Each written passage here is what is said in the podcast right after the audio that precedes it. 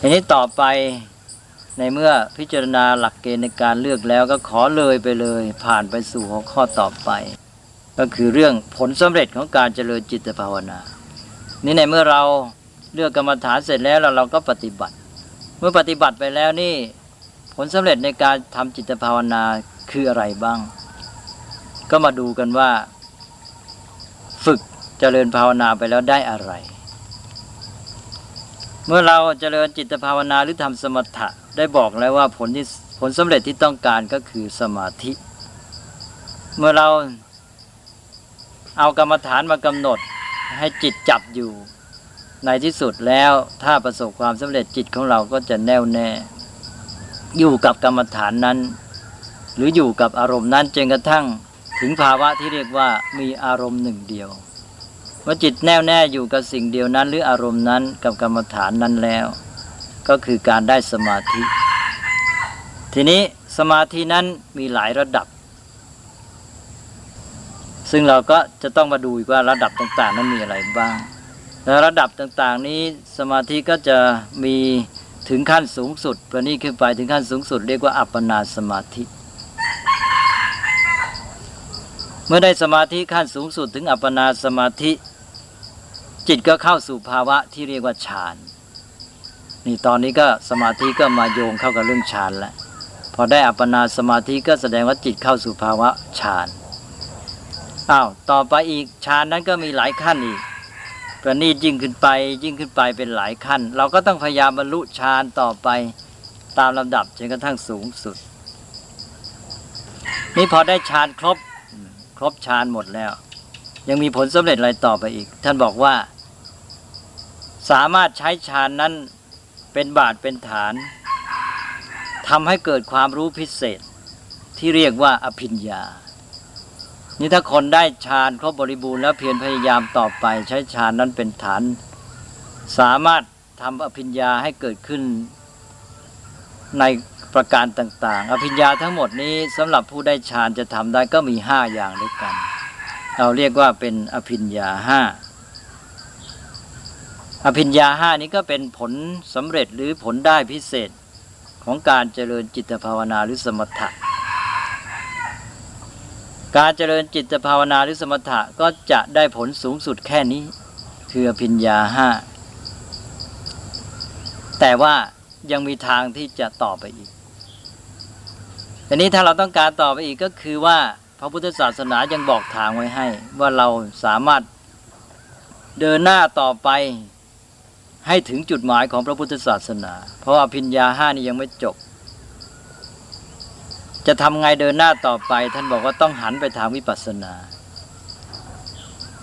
เมื่อเราจเจริญจิตภาวนามาจนถึงขั้นนี้แล้ว ท่านบอกว่าจบเรื่องสมถะแล้ว ถ้าต้องการเดินหน้าก็หันไปทางวิปัสสนา ก็ใช้ฌานนั่นแหละฌานที่ว่าเมื่อกี้นี้ เป็นบาดฐาน เจริญวิปัสสนาต่อไป จนกระทั่งถึงจุดหมายของพระพุทธศาสนา จุดหมายของพุทธศาสนานี้ก็คือนิพพาน แต่ถ้าเรียกเป็นญาณก็เรียกว่า อาสวัคยญาณ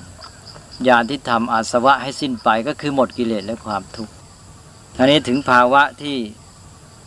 มีความสุขสูงสุดหรือไร้ทุกข์ทีเดียว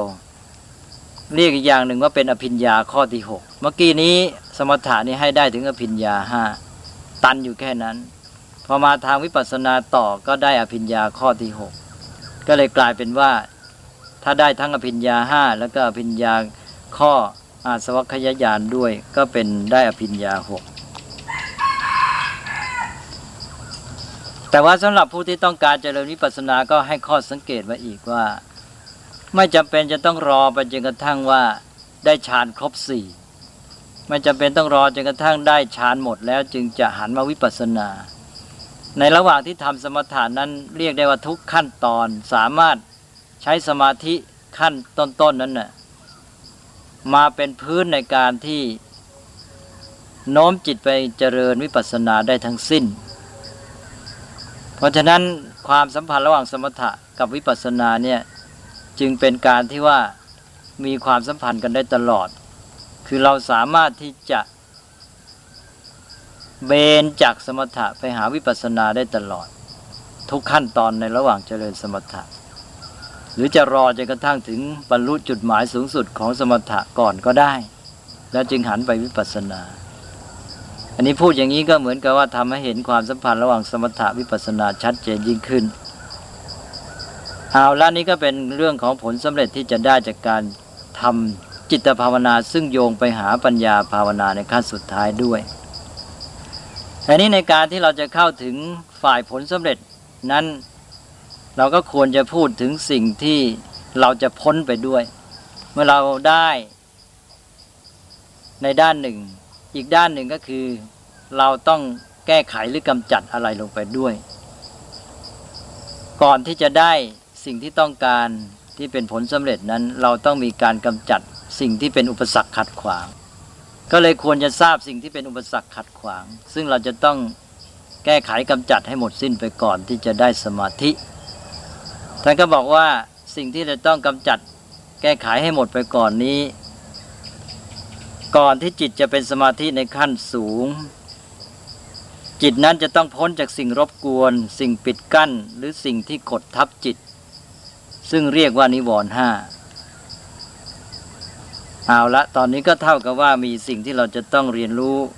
ตามลำดับ เริ่มตั้งแต่สิ่งที่ต้องแก้ไขกำจัด ก็คือเรียนเรื่องนิวรณ์ห้าเรียนเรื่องสมาธิขั้นต่างๆ เรียนเรื่องฌานขั้นต่างๆ แล้วก็เรียนเรื่องอภิญญาห้าแล้วเหนือจากนั้นไปก็เข้าสู่เรื่องวิปัสสนา ซึ่งจะแยกไปพูดอีกหัวข้อหนึ่งต่างหาก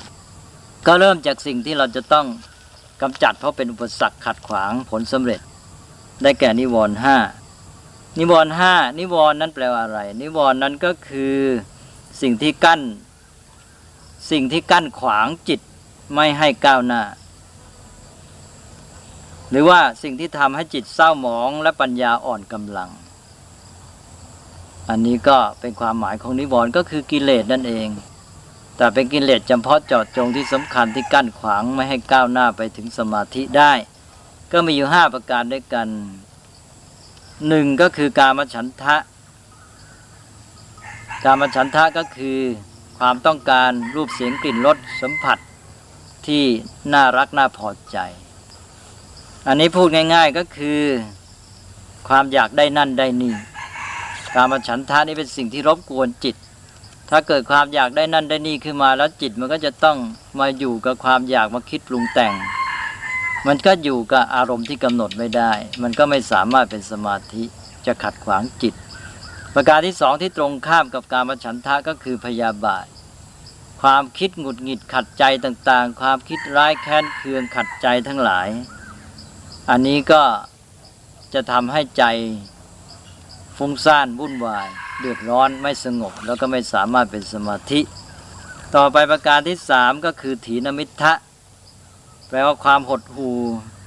เสื่องซึมเหงาหงอยซึมเศร้า อันนี้ก็สำคัญเหมือนกัน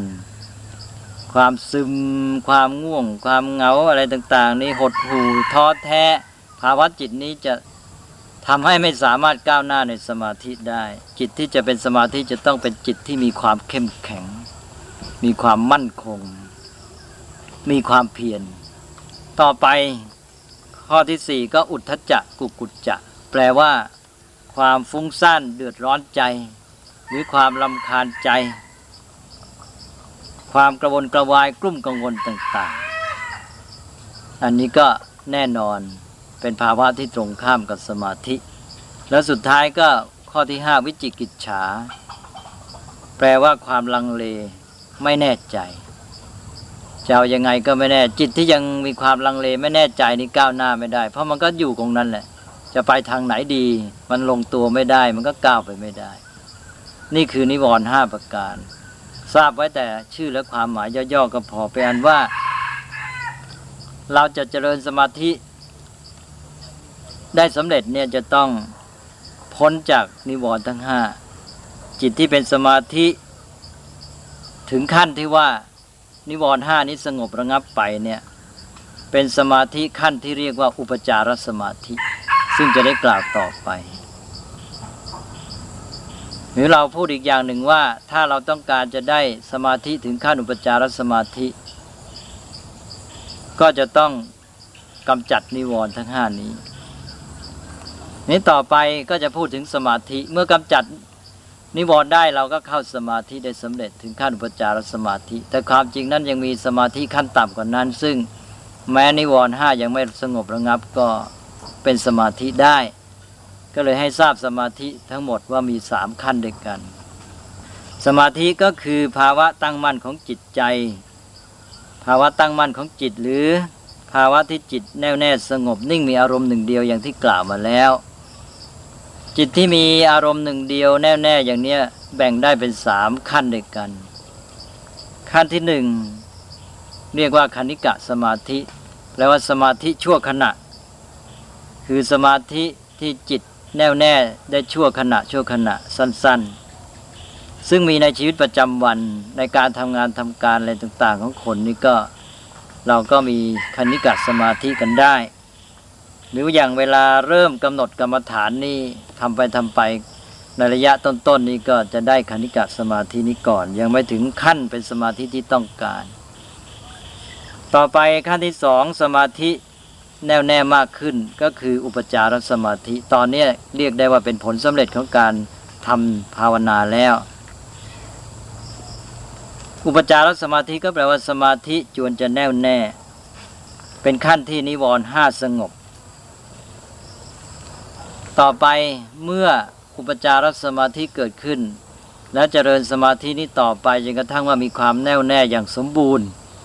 จิตลงตัวเป็นอันหนึ่งอันเดียวกันต่อเนื่องไป ก็จะถึงขั้นที่สามเรียกว่า อัปปนาสมาธิ แปลว่าสมาธิแน่วแน่ หรือสมาธิแนบสนิท จิตที่เป็นสมาธิถึงขั้นนี้แล้วเราเรียกว่าเข้าถึงฌาน